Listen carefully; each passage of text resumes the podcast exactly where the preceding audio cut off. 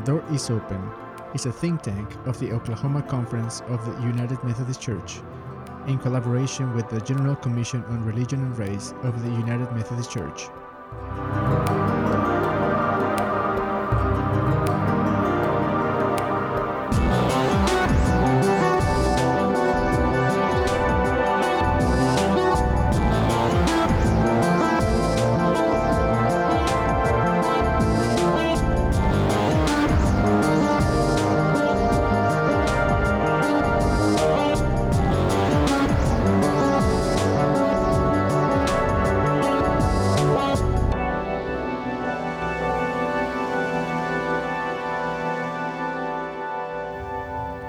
Hi, my name is Carlos Ramirez, and I'm one of your hosts. Uh, the door is open, and This is Travis Sutton. and today we have a wonderful uh, guest with us, Dr. Uh, Ellen Blue, all the way from New Orleans or New Orleans. Glad to be here. Awesome. We will be talking about her latest book, but before we do that, will we want to remind our audience tune us in uh, iTunes. Uh, they can get and subscribe to this podcast. You can also go to thedoorisopen.org and go to the tab says podcasts, and you can listen to these one and others. And you can also go to SoundCloud um, and look for our logo, The Door is Open, and you can get us there too. Without further ado, Dr. Ellen Blue was my professor at seminary for history of church and a dear friend. And we have a long history, so it's very exciting that I get the chance to talk to her uh, after a while. Anyway, so Travis, take us away. Dr. Blue, uh, take a moment, please, and just tell us a little bit about yourself and your own uh, uh, history and connection. The book is actually in case of Katrina. It's about the aftermath of Hurricane Katrina and, in particular, the Methodist response to um, to the devastation. Is that a pretty accurate summary? It is, uh, ex- unless you define response as disaster response, because that is not what it's about in terms of trying to help people get back into their homes and giving water to people who need water and food to people who need food. It's a little bit more complex than that, which we'll talk about in a minute. But um, I am ordained in the Louisiana Annual Conference of the United Methodist Church. And so Louisiana is very much my home. Uh, New Orleans has been my spiritual home since I have been very young. However, as uh, you've mentioned, I do teach at Phillips Seminary in Tulsa, Oklahoma. And so I am there for much of the year. And that gave me uh, an opportunity to have a little distance from what happened after the storm that people who were here in the city and dealing day after day after day with what happened didn't have. So that uh, put me in a really good position to do this particular work because I was close enough to thoroughly understand what was happening but also able to be out of the city enough to have just that smidgen of objectivity that let me see things uh, with a different lens than folks who were here. So, in looking at the book and the perspective of the book, give us uh, kind of a quick understanding of where things were uh, initially after Katrina and kind of where the, the Methodist Church found itself in the midst of all of that. Well, Katrina made landfall on August 29th, 2005, and three weeks later, Hurricane Rita made landfall in southwest Louisiana. And so, between the two storms, which came less than a month apart, we wound up with 70 churches that could not reopen and 90 pastors who were displaced. Mm-hmm. The ones in New Orleans were in a different situation than those in other parts of the states because Rita was what you might call a typical hurricane in that the flood came in and the flood went back out. Mm-hmm. In New Orleans, the flood walls did not hold Mhm. because they had not been built to specifications to begin with. And the water came in and it stayed for three weeks and a little longer in some places and had to be pumped back out.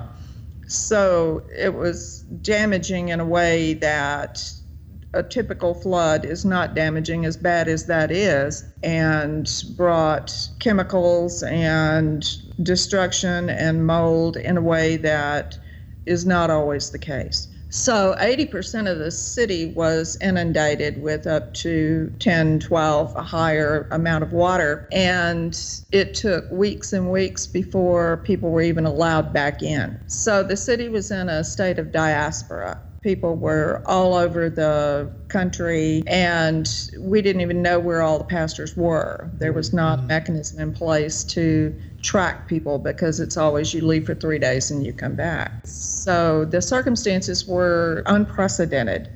To mm-hmm. say unprecedented is just absolutely accurate. And the question that immediately began to intrigue me is how is the church going to decide what to do? It was a question of, you know, obviously all of these churches are not going to be able to reopen. Some of them were struggling before the storm. And with half of the churches in the city African American and half of them Anglo, also a Korean congregation, a Latino congregation, how would you begin to come up with what is justice in this situation? Mm-hmm. And once you figured out what that might be, then how would you achieve it? How would the church even figure out how to proceed, what the next step would be? That was what immediately intrigued me, and I began to, to gather information really the week after the storm. So can you begin gathering information almost immediately and you mentioned that a lot of these churches were, were struggling to begin with. Many of them were destroyed or, or severely damaged. So, what did you begin to learn as you were watching this take place over the first years as they were beginning to try to feel their way through this process? It was very fraught with pain and anger and distrust and a whole lot of other negative emotions there's a phase called uh, rescue, and then as recovery just begins after a storm, everyone pitches in and says, We're going to be here for each other. And um, when you're in traffic, everybody lets everybody else go. And, and, you know, there's just this, this moment of togetherness and we're all in the same mm-hmm. boat and so forth. And, and that happened in the city, but I can't say that it really happened in the church. I'm thinking of a meeting that I attended very early on, even before the city was open again. It was in a nearby parish because we couldn't get into the city. And there was a lot of anger expressed mm. by people whose churches didn't even flood. They, they had a little wind damage. The level of angst and the level of concern was very high very early on. And that was a little bit surprising because uh, the city as a whole was undergoing a, a little bit different, different kind of um, ethos, if you will. But uh, the bishop and the provost, uh, the bishop was Bill Hutchinson, the provost, Don Cottrell, really worked very early on at saying, we are not going to impose our will on things. We're going to work somehow to let people on the ground have input into what happens. Mm-hmm. And this was extremely wise. So while it frustrated some people very much because they thought you should just come in and make these decisions and be efficient and get things done, the actual results of letting people, uh, a pastoral team assigned and people on the ground, come up with their own way of being church and making their own moves toward other churches if they were going to merge, it worked so much better and made for a much healthier situation. Mm-hmm. So I have to really admire their willingness to share power, if you will, to opt for a collaborative leadership rather than a, a more authoritative or hierarchical way of doing things. Uh, the churches that were affected were they um, you said some are struggling or maybe all of them were um, were they in a lower socioeconomic neighborhood, or were they more in a well-off neighborhood? Uh, a lot of them were in very poor areas. The city has a lot of poverty it was historically a city that was built on slave trade. And so there is a very large population of African Americans.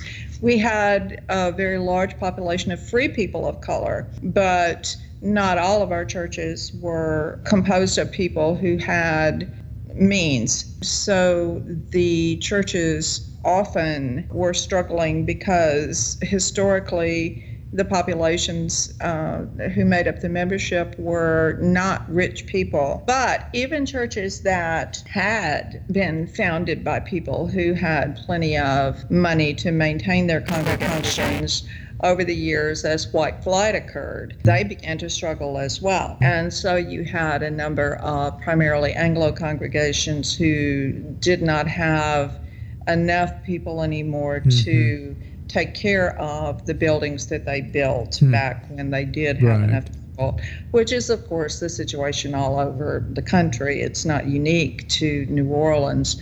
Uh, what was unique here is how many people were affected. Mm the United Methodist Church is different from other mainline Protestant churches down here. The Episcopalians have a few churches. The Presbyterians had something like seven churches. The Disciples had three churches. And most of those churches were Anglo so hmm. we were the only connectional church that had so many African American congregations mm. and members. So we were the only ones who approached the Roman Catholic Church in terms of diversity and in terms of numbers. And their approach was exactly the opposite to ours, and we can talk about that if you want to, uh, because it, it really is very very informative in mm-hmm. terms of what would have happened if we'd done the opposite thing to what we did. But the churches that were struggling, in other words, they came from several different backgrounds and they were struggling for different reasons. So, what, what was that response contrary to our? Seems like the United Methodist Church started to leadership was waiting and kind of let let it grow uh, organically, so to speak, using that word, and see yes. where, where it takes us the, you mentioned that the Roman Catholic Church took another route, maybe more. We're gonna we're gonna do these maybe uh, more uh, imposing, yeah. yeah.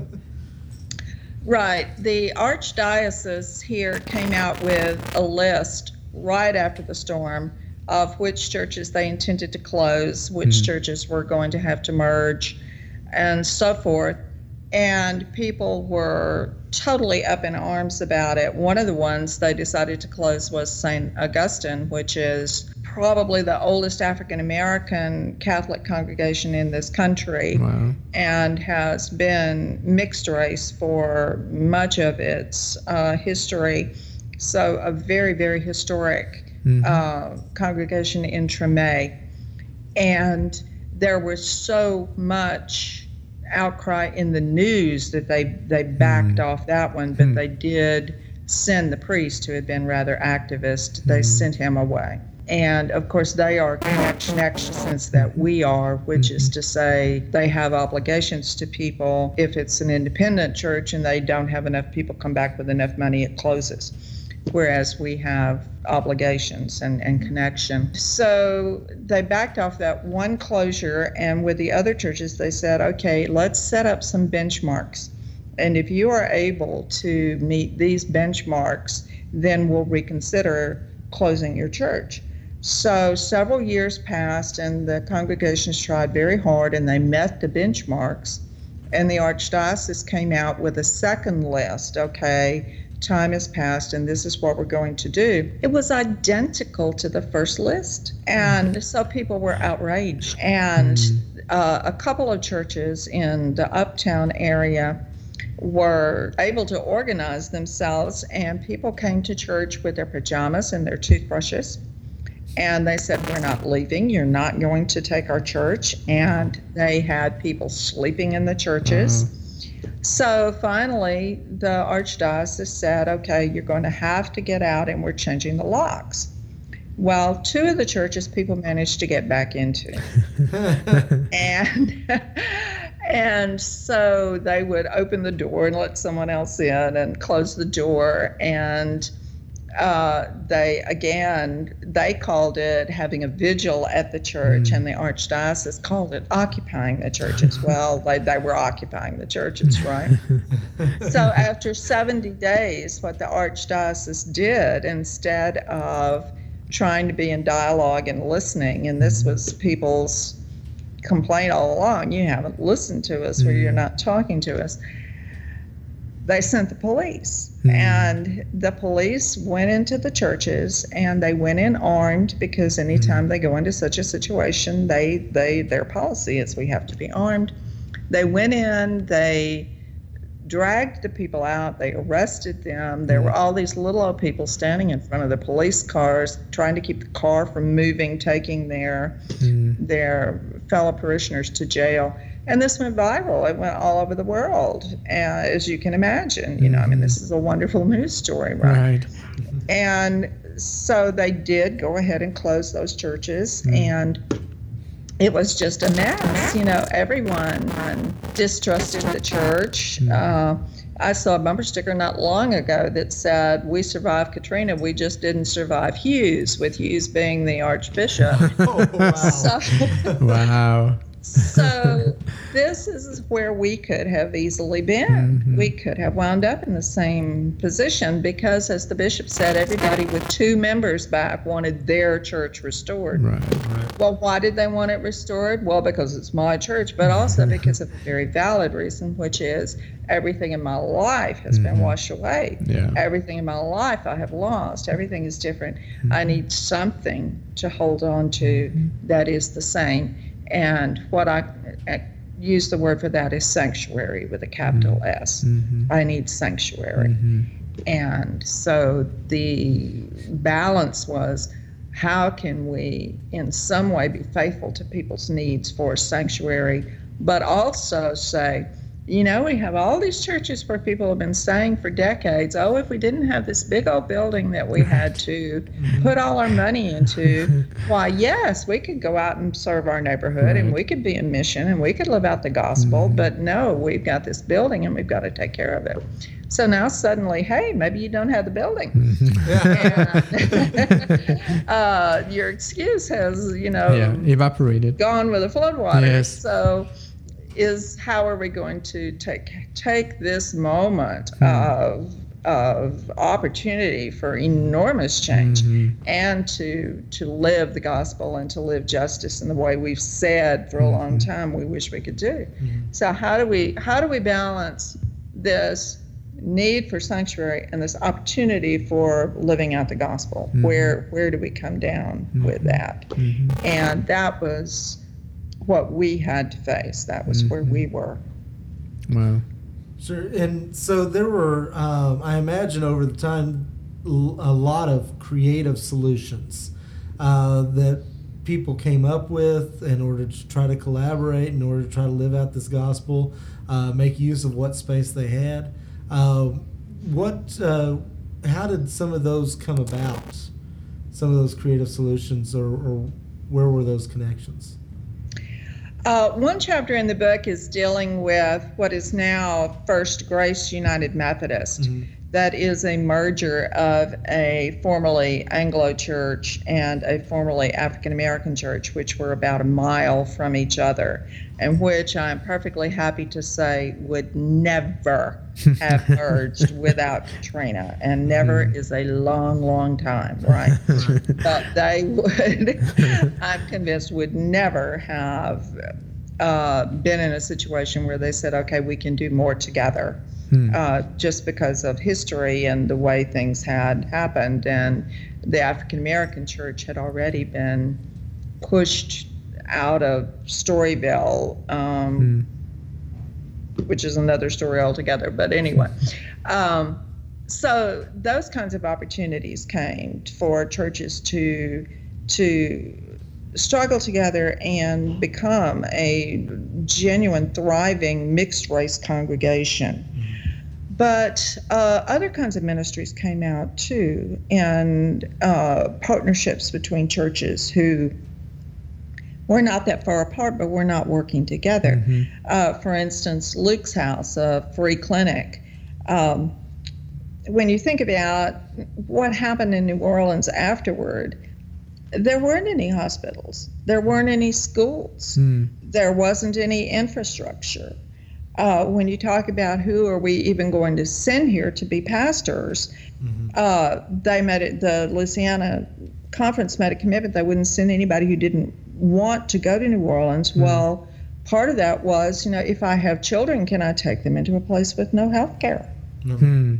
Can I take them into a place with no schools that are open? How how am I going to be faithful to my family along with the church? So um, a couple of churches worked together to put together a free health clinic with uh, doctors and students from uh, the local med school that was able to reopen. And one woman literally created a health clinic that could go up on Tuesday and be taken down and stored in a utility closet the rest of the week because the church that housed it had to worship in the same room on Sunday morning. so this was an amazing, an amazing Mhm. accomplishment for her to be able to take sheets and PVC pipe and put examining rooms together Wow. and stuff. Um, the structures that closed afterward, one of them is now home for an amazing ministry with young people in Central City, which is the, most dangerous part of the city, just an enormous murder rate. Mm.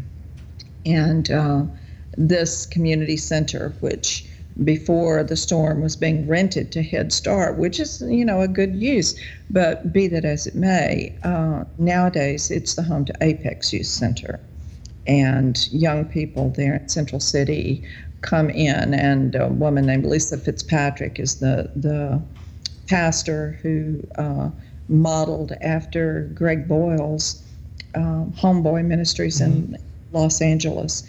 And so these kinds of things that were seen as impossible, you know, hopeless situations before the storm, uh, now through churches being willing to work together, who before really weren't even talking to each other very much, have, have grown and flourished.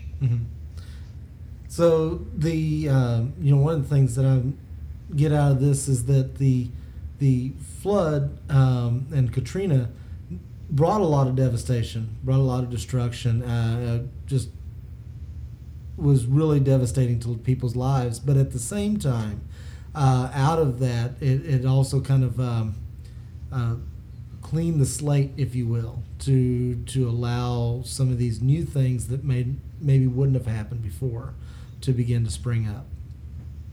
That is true. Uh, there's also the truth that some of the situations that existed before Katrina um, are still in place. Mhm. For instance, the lower Ninth Ward. Mhm. Um, when you look around the city, there are places where a tourist could come in and think, well, nothing ever happened here Mhm. uh, because the recovery has um, progressed to a point that uh, things seem normal, things seem pre-storm. Now, to me, you know, I drive around and oh, that's not there anymore, and this is not there anymore, but but that's because I lived here before. And so there are places where there is enough activity, enough people have come back to live, and so forth that that recovery seems to have been achieved. But then there are other places like the Lower Ninth Ward where you drive around and uh, there, it, particularly at night, you know, there there are lights here, and maybe a quarter mile or a half mile away, there's another light Wow. uh, because so few people have been able to return. And there is a congregation out there Hmm. that uh, the one United Methodist congregation that's out there is still up and functioning, but strictly because the woman who was named head of the Mission Zone program after the storm said, We will not abandon the lower ninth ward. Hmm. And so we do have a church there, but the area itself, uh, lots of it is so overgrown that you would never know there was a city there. Wow. So the the poorest areas of the city are the last to recover, Mm. and in part because the the mayor uh, at the time and others uh, said this is going to be the last area where people can go back in and even look and see what happened to their property. Mm. It was a place where there was an extremely large percentage of home ownership, but the courthouse flooded. Mm. And if you had your deed in your house, you don't have any way to prove which property was yours. Mm. And sometimes they'd inherited the property, but they hadn't gone down to the courthouse and filed it. Mm. And so there are still enormous legal hassles just trying to establish which piece of the ground here was mine Mm. and how can I get back home and how can Wow. I work through the the system of trying to get assistance.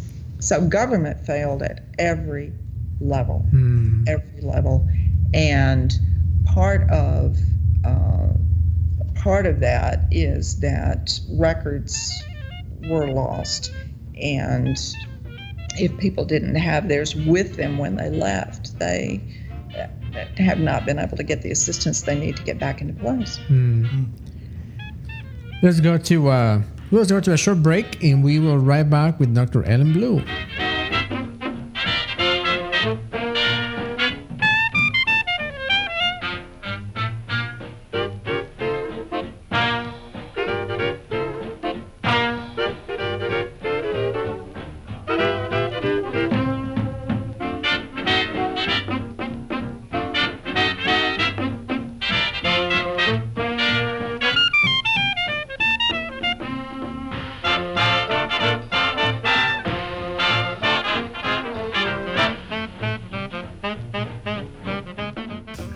All right, we are back to uh, with Dr. Ellen Blue, and we're talking about um, her latest book uh, regarding the recovery of Katrina and that how devastation brought life uh, in many ways, but also continue to, I guess, be a vexing or a complicated or complex situation as there as well.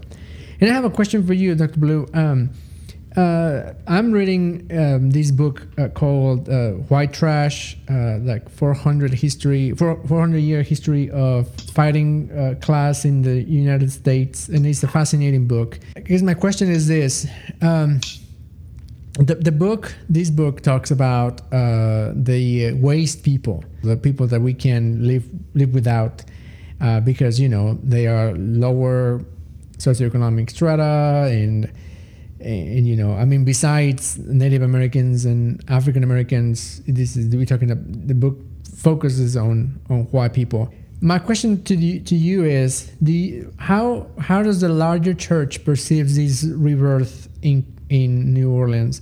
Do they see them as you know like lesser uh, a lesser version?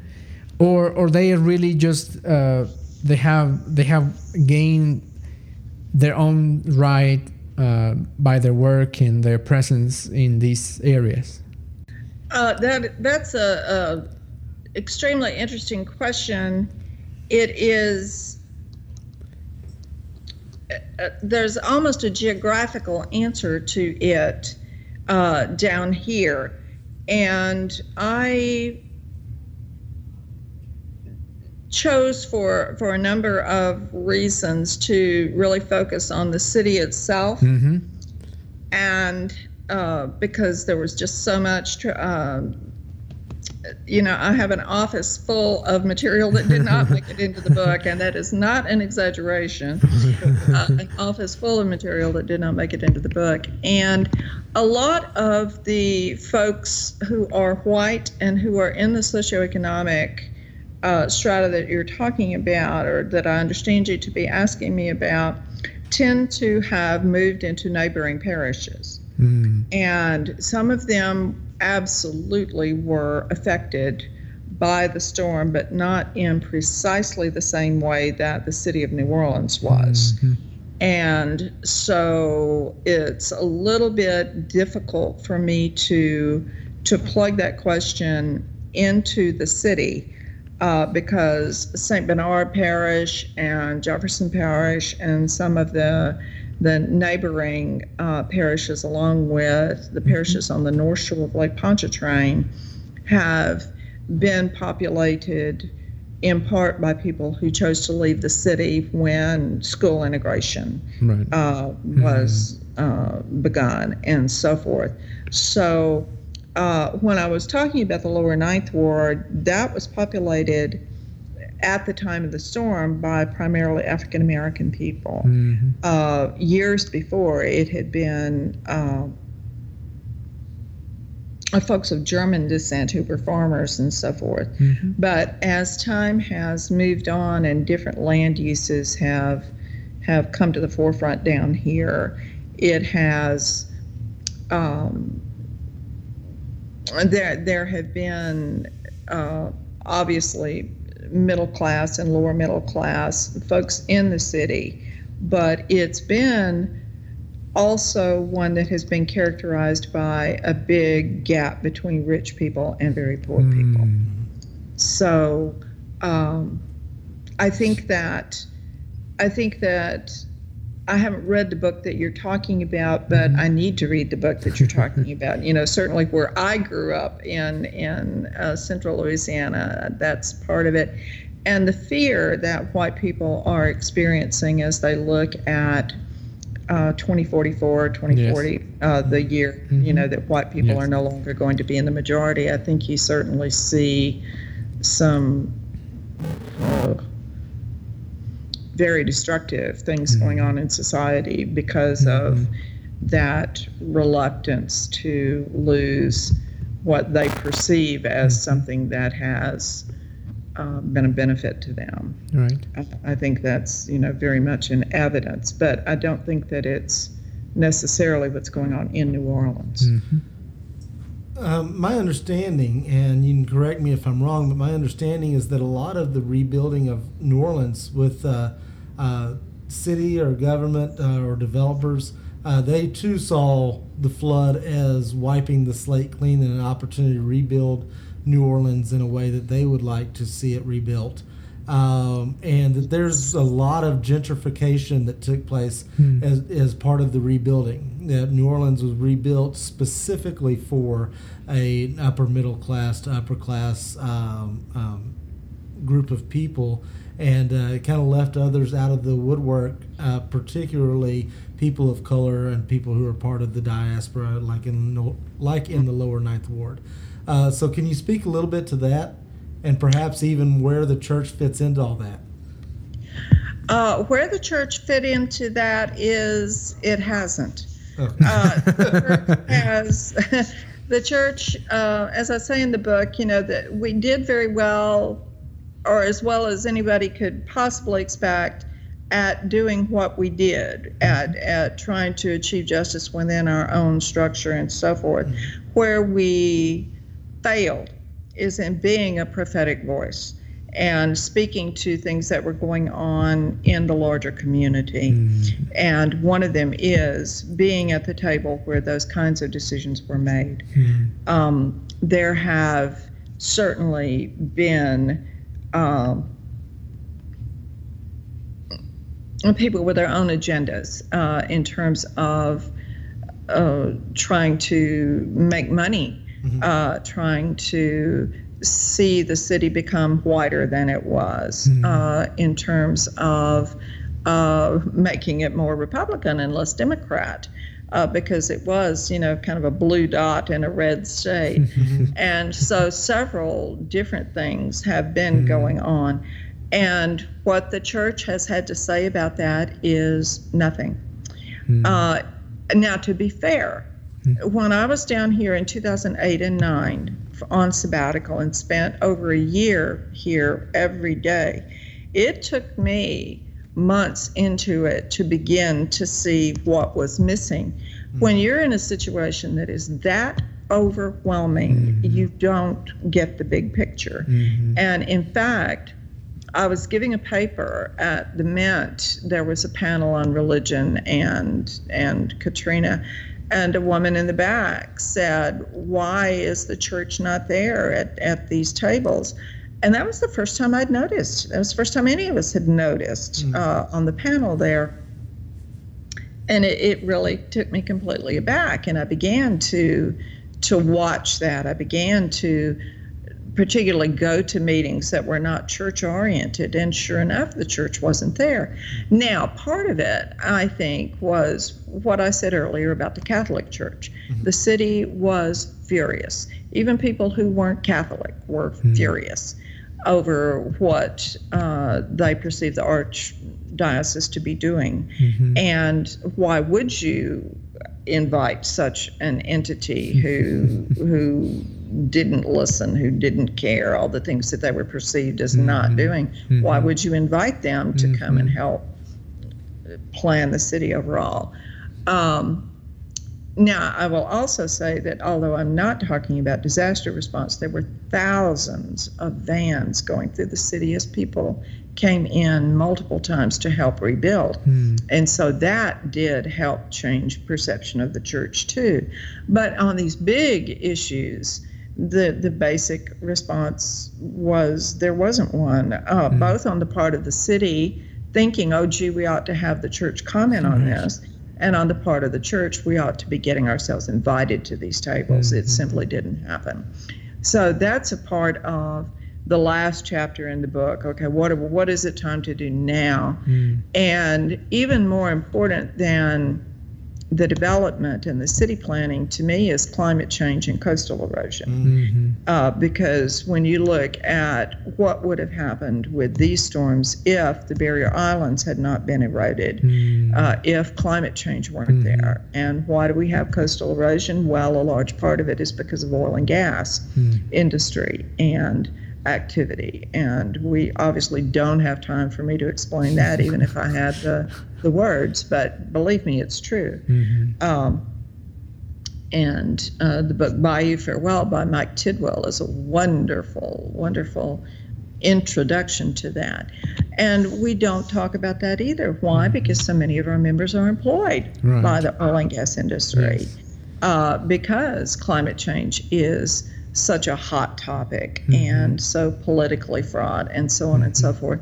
And so for me, the the things that really are crucial for us to talk about because so many of the development decisions have already been made Mhm. uh, is how are we going to, as a church, care for creation? How are we going to get ourselves together and say, hey, we have something to say about this? And we have an obligation and we have the authority to Mhm. speak to these issues. Mhm. Uh, so that that prophetic voice, that that um, a sense of being part of the larger community, being part of the larger world, being part of creation, is where we have been lacking and where we need to step up to the plate Mhm. right now. Mhm. Yes. Dr. Blue, you previously wrote a Mm. book uh, called St. Mark's and the Social Gospel. Yes. And um, it, that really dealt with one particular congregation um, and the influence of uh, the influence of the. Hold on, just a minute. I lost my terminology. uh, the the influence of um, Methodist women yes. and they're um, on doing uh, just incredible things in the so, in the community. And so I'm curious, what are some parallels, if any, parallels um, did you find between these two these two situations, these two books? Uh, St. Mark's and the Social Gospel really focused on uh, a community center, which began as a settlement house that was founded by women in the Methodist Episcopal Church South Mhm. uh, around the turn of the 20th century.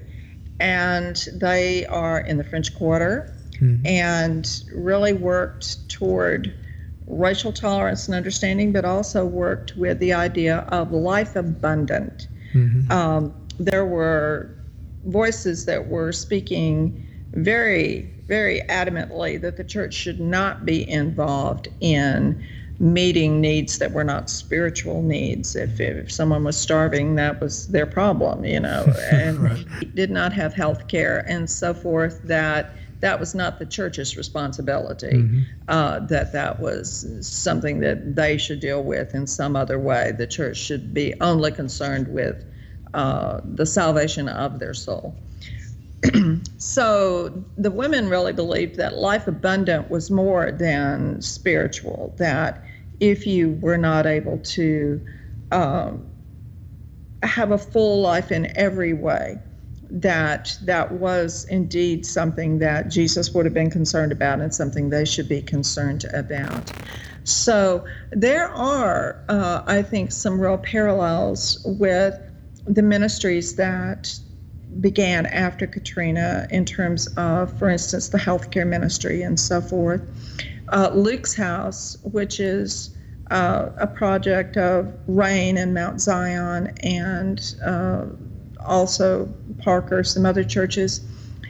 Uh, the healthcare that they're providing even helps young people get jobs when they need a uh, health certificate to get a job and and don't have health insurance because they haven't had a job, and uh, you know it, it, it, everything is so interconnected, and the way that they have recognized that all of these things matter and all of these aspects of life and life abundant are something that church people uh, should be concerned about that you cannot divorce one aspect of life from all the other aspects of life.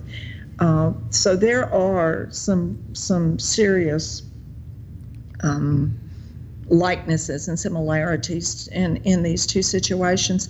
Furthermore, our People's Community Center, which is where Apex Youth Ministry that I was talking about, which is mm-hmm. where Luke's house is now um, housed, uh, they're using that same building. Other ministries are occurring there. Was a community center that the Northern Church women planted mm. along about the same time. So, uh, although my book focused on what the uh, MECS women were doing, this actually began. This facility is there because of the the so-called Northern Church women and their work. So everything all flows together for a historian. For a historian, yes. you know, you you don't just see today without seeing right. yesterday right. as well. Mm-hmm. And St. Mark's, the congregation down there, is one of the truly fascinating stories after Katrina. They mm-hmm. were very small, very very much struggling, and now have a congregation which is full of street people, of people who live in the quarter, um, academics who are um, longing for that kind of a congregation. And, you know, it's standing room only every Sunday morning mm-hmm. there in St. Mark's, uh, but with a congregation that looks utterly different than than the one before the storm or any other congregation here in the city. Mm-hmm. So um, it's very it's very exciting to watch mm-hmm. uh, people being willing to do things they wouldn't have been willing mm-hmm. to do mm-hmm. before. Right. Mm-hmm. A little bit of terminology for some of our non-Methodist listeners. Um, Methodist Episcopal Church South and Methodist Episcopal Church North, or Methodist Episcopal Church, um, was the division of the Methodist Church over slavery. Um, That's right. So the United Methodist Church hasn't always been united. no, we have not. And so uh, just untied. Yeah. yes. and and uh, so it was uh, there was a split over slavery, and it took uh, until 1939 for those two branches to come back together. Um, and so in the midst of the, we would have churches that were actually uh, side by side, even mm-hmm. that were two different denominations. Mm-hmm. Um, Absolutely. And so the so the reference to the work that that you're uh, the reference that you were making to the work that was being done uh, was that uh, this St. Mark's was a product of the the southern branch of the Methodist Church, and then you said St. Luke's, I believe, was the product of the northern branch mm-hmm. initially. Mm-hmm. Yes, exactly. Thanks for reminding me that not everyone is a Methodist.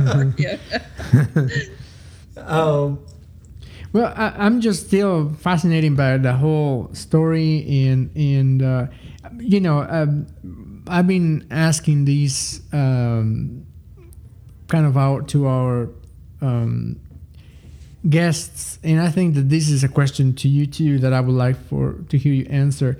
Um, kind of goes in the segue to my previous question, but um, you know, how, how to others like we had the person or the uh, church planter who is running Union in uh, Dallas, which is a new church start with a coffee house nearby. Uh, Southern Methodist University, and it is kind of very new way and creative way to do things. And a lot of uh, like Travis does bar church, and that's another creative way. So we interview a lot of people who are doing these creative things. And my question is this to them uh, how do you manage on the one hand being creative being out there with you know where where god is doing something uh, that at times does not match sometimes even conf- conflicts with what the institutional church wants and needs? So my question to you is because i you know i also in this and and that side kind of in those both worlds if you will. On the one hand i you know from my own ethnicity and my whole uh, push to the church to become more multi-ethnic and more multicultural and then trying to address the uh, whole deal of uh, sustainability because you know the uh, hispanic african american uh, as a general rule um, wouldn't be able as a, again as a general rule to sustain a traditional church united methodist church because we have a lot of overhead um, so my question to you is how the churches within the city that, that you describe in the book and you're describing to us, how can they be, you know, uh, faithful to the gospel, faithful and creative to what they're doing and reaching out to the community, but they also working out with the institution. How, how do you see that perceived, that again, that dichotomy or that stress between institutional church and sustaining something uh, qu- quantity and then the quality, or if you will, or the uh, creativity and where God is working and the Holy Spirit working in all those ministries that you were sharing with us before. Yes, this is uh, a long-standing issue and one that, as you say, is not limited to New Orleans mm-hmm. by any stretch. Uh, the question of how are we going to be faithful uh, to the community, to people who are unlikely to be able to be self sufficient, self sustaining. Mm-hmm. How are we going to be faithful as a church to, to those communities? And by and large, the issue is that we have not. I mean, hmm. the, the reality is that we have not been faithful. And the institution of the church trying to preserve itself, as you put it, is the crux of it. Mm. Uh, the bishops and the cabinets, as they look at declining memberships and so forth, uh, really seem unwilling as much as unable to step out and say, we have a community here that needs our help, even when we know that they will not be able to contribute back the number of dollars that we mm-hmm. wish they could contribute back in the time frame in mm-hmm. which we wish that would happen. Mm-hmm. Uh, because the reality is, in the country as a whole, we're seeing so much more disparity in mm-hmm. income. And mm-hmm. the people who do not have enough are not gaining at the rate that mm-hmm. uh, we would like to see their income gaining. Mm-hmm. So, the sheer commitment on the part of the church to give uh, when it will not get in return, in my view, has been missing. Mm. And here in the city, we have seen some commitment to ministry to a Hispanic population, to Latino Latina population. Mm-hmm. But when you consider the fact that after the storm, the minis- the population grew here from maybe three percent before the storm to 25 to 30 percent after the storm, Wow. as folks came in to do construction.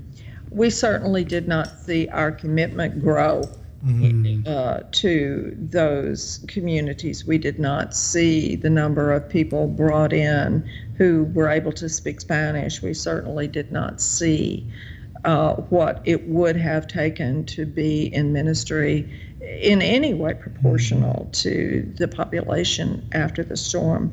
And we still don't see that. Mhm. We see some growth, we see some larger commitment, in part on the part of the individual congregation, First Grace, Mhm. that I talked about, that was the merger. But um, it simply hasn't happened. And I don't know what it will take for it to happen. Mhm. I know that, you know, I have some personal experience in Oklahoma with um, knowing that the cabinet, you know, certain members of the cabinet have just said, well, that church is never going to be self sufficient. Mhm. And therefore, nothing. you know. So, so that's uh, I think one of the ongoing challenges for the church. I spoke earlier about uh, some of the the fear and resentment about the fact that whites are no longer going to be in the majority, Mhm. and that is something the church has not Mhm. come to grips with. Um, I wish I had an answer for how to make that happen, and I don't. Uh, but it's one of the things that the church has to to talk about. Mhm. Uh, it's one of the things that we have to keep mentioning. It's one of the things that it's important that we not pretend that we're doing when we're not doing it. Mhm. Yeah. You know, it- this is on a side note. It seems to me that um, the professional ministry, in the sense of um, uh, ministry as a vocation, Mhm. uh, plays a large factor into that as well. Mhm. Um, when we when we've on, on multiple levels, on one on the level of the amount of education required for professional ministry and how that disconnects you one with from the uh, the folks that are lacking uh, uh, the means for education, but uh, also the idea that um, when we have uh, professional ministry and that there's a required uh, uh, benefits and pension and I mean the the package for a full time elder uh, is just not sustainable in mo- many of these communities. Um, Yeah. We, So- we, we elders are too expensive. uh, which you know makes means that we need to have a lot more focus on bivocational ministry Mhm. and some of those aspects as well. I'm sure. Or alternative ways of funding, but that is another thing. Yeah, that's a whole different story. Uh, so, Dr. Blue, the last question that I have is, what, if any, lessons from um, from in case of Katrina have you drawn that we can apply to our context uh, within um, here in Oklahoma City or in Tulsa or wherever we happen to be doing Mhm. ministry? One of the things that I think is important for people to recognize is that we're all vulnerable. Mm. Mm, Uh, certainly, everyone living near the coast is vulnerable because of climate change and Mhm. coastal erosion. Mhm. And, you know, until I counted up, I didn't realize how many of our states are uh, have a coast. It's something like 23, I think, out Wow. of 50 that, that are on the ocean. But does that mean that in the heartland you're not vulnerable? No. What does it mean that this is the hottest month on Yeah. record ever? hmm Uh, does that affect your life? Yes. Mhm. You know, obviously it affects us in Oklahoma as Mhm. well. And the ability to imagine ourselves in a situation where we cannot go on as we have always gone on Mm-hmm. uh, is hard for people, I think. We don't want to think about Mhm. um, change. We don't want to think about problems. We want to assume that everything will be as it has been. And we as a church can't do that. And I'm not talking about the fact that our members are declining and so on and so forth. I'm talking about the fact that society as a whole and creation as a whole Mhm. is uh, they are changing Mhm. and they are changing in large part because of things that we have done Mhm. and have not done Mhm. and for us to to honestly come to grips with the fact that everything is not as God intended it to be. Mhm. Uh, rather, everything is as we have said yes and no to God and made change in the world we live in, Mhm. uh, and not just our human relationships, but the world itself, the Mhm. earth itself. So, this necessity to recognize that we are accountable, Mhm. we are responsible Mhm. for how we live, the decisions that we make, and for what we as a church choose to talk about, Mhm. what we choose to preach about, what we choose to write about, Mhm. uh, how we choose to be in conversation with those around us, Mhm. um, whether we agree to talk about the hard issues Mhm. and to make the changes that are difficult to make um, matters. It Mhm. matters very much. And it matters not just to us, but it matters to uh, generations to come, and it matters to people who are living on the other side of the world. Mhm. One of the the things that I talk about in the book is um, the way that theology matters. Mhm. And I talk about Anne Joh. Dr. Joh is at Garrett, the United Methodist Seminary in Chicago. And one of her books talks about Han, which is uh, a Korean term for the consequences of sin that live on and with us. But she doesn't just talk about Han and evil or sin or problems. She also talks about chung, which is uh, the substance in rice that makes the grains of rice stick together. and she talks about chung as an idea that uh, we can use to think about our relationships Mhm. and the way that all humans are bound together Yeah.